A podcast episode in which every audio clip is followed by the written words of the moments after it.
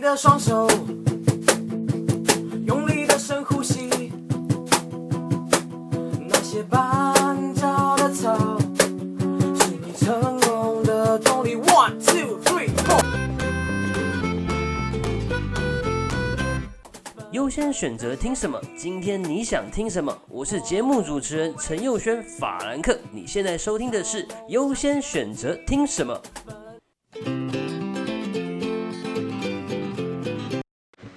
？Hello，大家好，你现在收听的是优轩选择听什么？我是节目主持人陈佑轩。在这个节目，我们会跟你分享一周在网络搜寻趋势上的一些话题以及关键字。那这次第一集的节目，我们录制的时间是五月二十四号，所以由于是第一集呢，所以我们就不只是做一周的一个声量，我们就把五月一号到五月二十三号这段期间当中。人气串升的网络搜寻关键字来跟大家做一些分享。那我们主要是利用 Google 的搜寻趋势来做讨论哦。好的，那这样我们来分享这个五月一号到五月二十三号这三周的这个人气串升排行榜当中啊，当然我们是以新闻为主要的一个讨论哦。那在这在这三周里面呢，前十大受大家讨论。声量窜升的排行榜大概就是阿娇的事件啊。阿娇是谁呢？就是那个香港的 Twins 的这个钟欣桐啊。那因为她在两年前呢嫁给了这个一届王阳明赖宏国。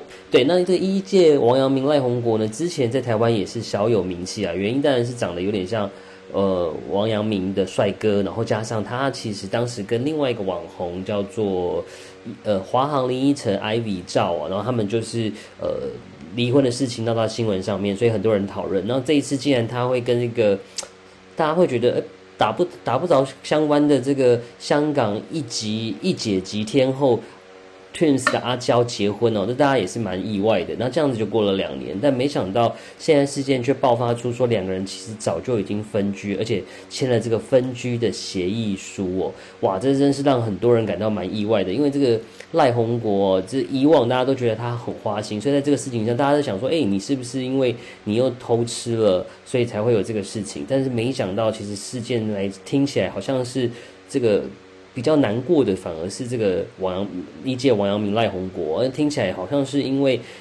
女方呢从头到尾都不够喜欢他哦，然后是呃因为赖红国跟跟跟这个钟欣桐说我们可以先结婚再慢慢培养感情，但没想到过了两年两个人还是没有办法变这么样的好，所以。趁着现在这个疫情的期间呢，就像之前有大家很多人开玩笑说，哎，疫情的期间两个人的感情不是大好就是大坏，就没想到离婚率增加了不少。哎，真的就有人签了这个分居协议啊，所以是，也是蛮希望两个两个人都能找到自己的幸福啦，然后祝福彼此。这就是这一周呃，这个最多人讨论的新闻了。那第二名呢，其实是扩大纾困的部分呢。我觉得现在大概这个现在在听节目的这个当下，其实已经比较少人讨论，但是。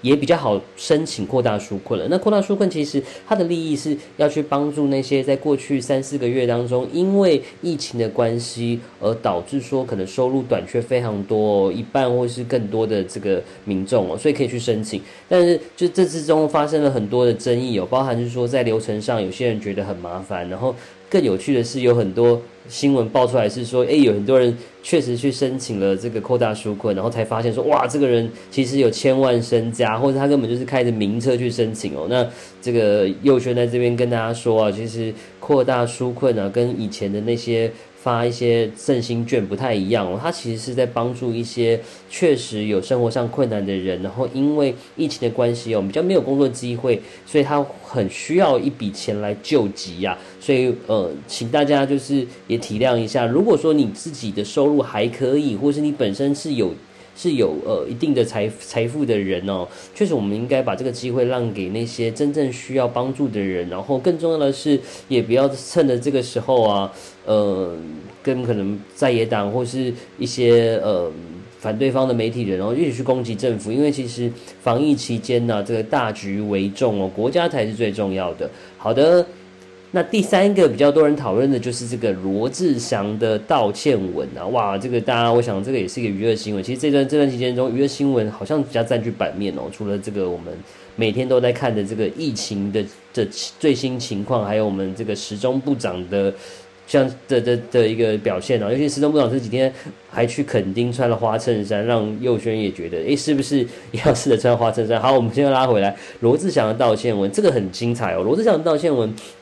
罗志祥其实本来这几年是这个非常的顺遂哦，而且是天王级的人物，那在中国大陆的市场上也有很多的一个表现跟机会哦。可是后来因为他的这个女朋友发生了这个，他也是他的前女友啦，就是在网络上。去跟他分手，并且说了他很多不堪的事情哦，所以导致说，呃，他们变得反而变成是一个众矢之的哦，大家都讨厌他这样子。那很很有趣的时候，在五月二十号这一天，其实是呃，我们小英。蔡总统的这个登基典礼，然后当天呢，罗志祥也发了一个道歉文哦，然后开始就有很多人反串这个道歉文，然后甚至在当天的这个网络搜寻的即时串声排行榜的这个声量当中，哎，反而是这个我们这个小猪的这个道歉文比较多人讨论哦，所以说也导致说在这三周，它其实在整体的讨论热度上真的是比较高，所以就在列在这上面了。然后再来呢，我可以跟跟大家分享的是这个。柯四海的新闻，这个抗议天王柯四海，柯四海还我牛，这个还出过 rap 歌曲的柯四海哦，这个从花莲到台北到处选举的柯四海，最近被发现这个晚年凄凉啊，那这几天又再度上了新闻，是因为大家就发现说，哎，从去年底到今年，他都一直住在阳明山上，哎，然后呃，这个柯四海也反击说，其实不是啦，他是因为得到这个巴金森氏症哦，然后非常的严重，那为了治病跟运。动的方便，还有洗温泉的方便哦。他就是一周有两天住在山上。那这个不管是民事还是苹果日报都有去，苹果新闻网都有去独家直击他在山上的状态。哎，确实他是住在那边哦。然后确实之前消失了一阵子，但是最近他都还是在那个地方。然后你也发现说他的这个呃身体健康状况确实有比较好哦。那我对于柯四海，柯四海这个最。印象最深刻的，应该除了他那个举牌还我牛，就是他的竞选歌曲，真的超屌的。尤其是你要想想哦，这一首歌曲是十五年前出的耶，哎，它是有关于嘻哈的，然后有 rap 在里面，其实不就是现在的流行吗？印象中他在几次的选举，甚至曾经拿过第二高票，那表示说。他的这个方式也是代表人民对于一些现况的一些不满哦。那确实这样的话题人物能够关心时事，让更多人去关心时政，尤其在那个年代，我觉得是个很棒的事情。好的。下一则新闻我们要关心的是这个，在这个热搜排行榜出现的是这个台北市议员秦惠珠哦。台北市议员秦惠珠是六十五岁的国民党的台北市议员哦。那他在这一次会不会在热搜排行榜被发现？是因为在几周前哦，他跟这个他在市议会做质询的时候，面对的是民政局长的蓝世聪哦。那他突然的这个美魔女议市议员呢，就六十五岁的美魔女市议员秦惠珠呢，突然衣服爆开了，然后局长也是淡定的这个被询哦。那这个事情是这样子，就是在嗯议会的时候，固定都会有这个咨询的时间嘛。那当时在有这个十八十八分钟的这个咨询时间的时候，咨询到一半哦。衣服突然就爆开了，然后吓到这个旁边的人哦，包含这个议事人员都是哦。可是主事者的这个应该是说当下当事人哦，这个议员本人哦，包含还有我们局长本人哦，两个人在咨询的过程中确实保持了他们的专业，并没有太大的面容的改变。然后呃，这个算是蛮淡定的，那也是一个专业的表现哦。好的，那我们再来看看下一则的这个热搜排行榜新闻啊，应该是这个。因为其实这段期间包含了五月二十号，五月二十号，当然那一天哦，大家不知道有没有滑脸书哦，这个二零二零零五二零，我觉得爱你爱你我爱你，哇，真的是大家狂放闪，所有的人都在那边告白求婚，甚至去登记结婚呢，因为这时候身份证会列上二零二零零五二零换发，这其实是一个蛮有意义的结婚纪念日哦。那当然有很多的艺人也在这个时候呢，在网络上呢做了一些放闪的行为呢。那接下来一条的这个热搜排行榜就是杨丞琳的老公，杨丞琳的老公是谁呢？就是李荣浩啊，这个情歌天王的李荣浩。那杨丞琳在当天放闪的照片，就是说，哎，说这个猫咪长得跟李荣浩一模一样。然后另外呢，也放了一些他们两个人恩爱的一些感情稳定的一些照片哦。对，那很祝福他们，也希望每个人都得到幸福。那以上呢，就是这一这一周的这个热搜排行榜啊。那在排行榜之外呢，其实还是有些事情蛮多人讨论的，比如说像呃右旋那边就有注意到陈局局姐的部分啊，因为其实五二零也是一个呃政府新一任任期上任的一个时间点哦，所以局姐这个前的总统府秘书长局姐哦，我们人权斗士局姐就在那一天呢，就是呃。辞职，正式的结束交接了他的工作，卸下他的职务哦。那就有人在问他说：“诶，六月六号他是不是会回高雄去罢韩呢？”那他他说回来投票是应该的。那菊姐的这个人生会有什么样子另外的一个发展呢？因为外传有很多啊，有人说他可能会去兼兼任这个人权委员会的的委这个主委，然后以及这个监察院的院长哦。那这也引发了很多人认为说，到底他适任不适任，以及说到底这个呃监察院的这个呃程序是否有必要性哦等等，那有很多的议题去讨论。那我相信大家都可以上网去查询。但是个人来讲是蛮支持菊姐去担任这个监察院院长的一个角色哦，毕竟他在这个为了台湾的民主付出了这么多年哦，然后这一次。如果他能够到监察院，以一个另外一个超然中立的一个的视视野跟思维哦，去看看这个政府的运作，我觉得会是蛮好的。然后加上这个人权委员会的主委的部分，好好去推动他从年轻到现在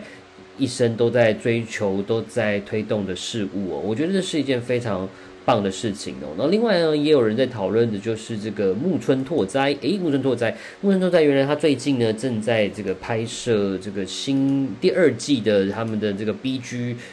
保镖的这个戏码，然后呃，其实如果呃比较关注日本的娱乐圈的消息的一些人士就会知道，说其实木村拓哉他们一家人哦，最近包括他两个漂亮的女儿，都接近了十八二十岁的漂亮女儿，都在这个 IG 上开立了新的账号，然后连带着这个木村拓哉也开立了账号。那呃很厉害的是，他可能一天就有上百万的人按赞哦，木村的这个 IG，果然这是人气的天王哦。然后加上这次他的两个女儿，因为他是嫁给。呃，娶了工藤静香嘛，那他们两个女儿就是木村新美跟木村光希，都有遗传到父母的优良基因，然后长得超漂亮，很像模特，而且就很像那种时尚网红，然后呃，甚至是你会看到上面有一些照片。这个木村新美就说，这照片其实拍照的人是我爸爸这样子，然后大家就觉得很羡慕。那大家也可以去看看上面，有时候他们有一些生活上的照片。其实两个女人的生活照比较多啦，因为年轻人的关系吧，所以木村拓哉跟工藤静香反而诶比较不多。但是你可以看得到，看得出他们的一些生活的方式，我觉得这也是蛮有趣的。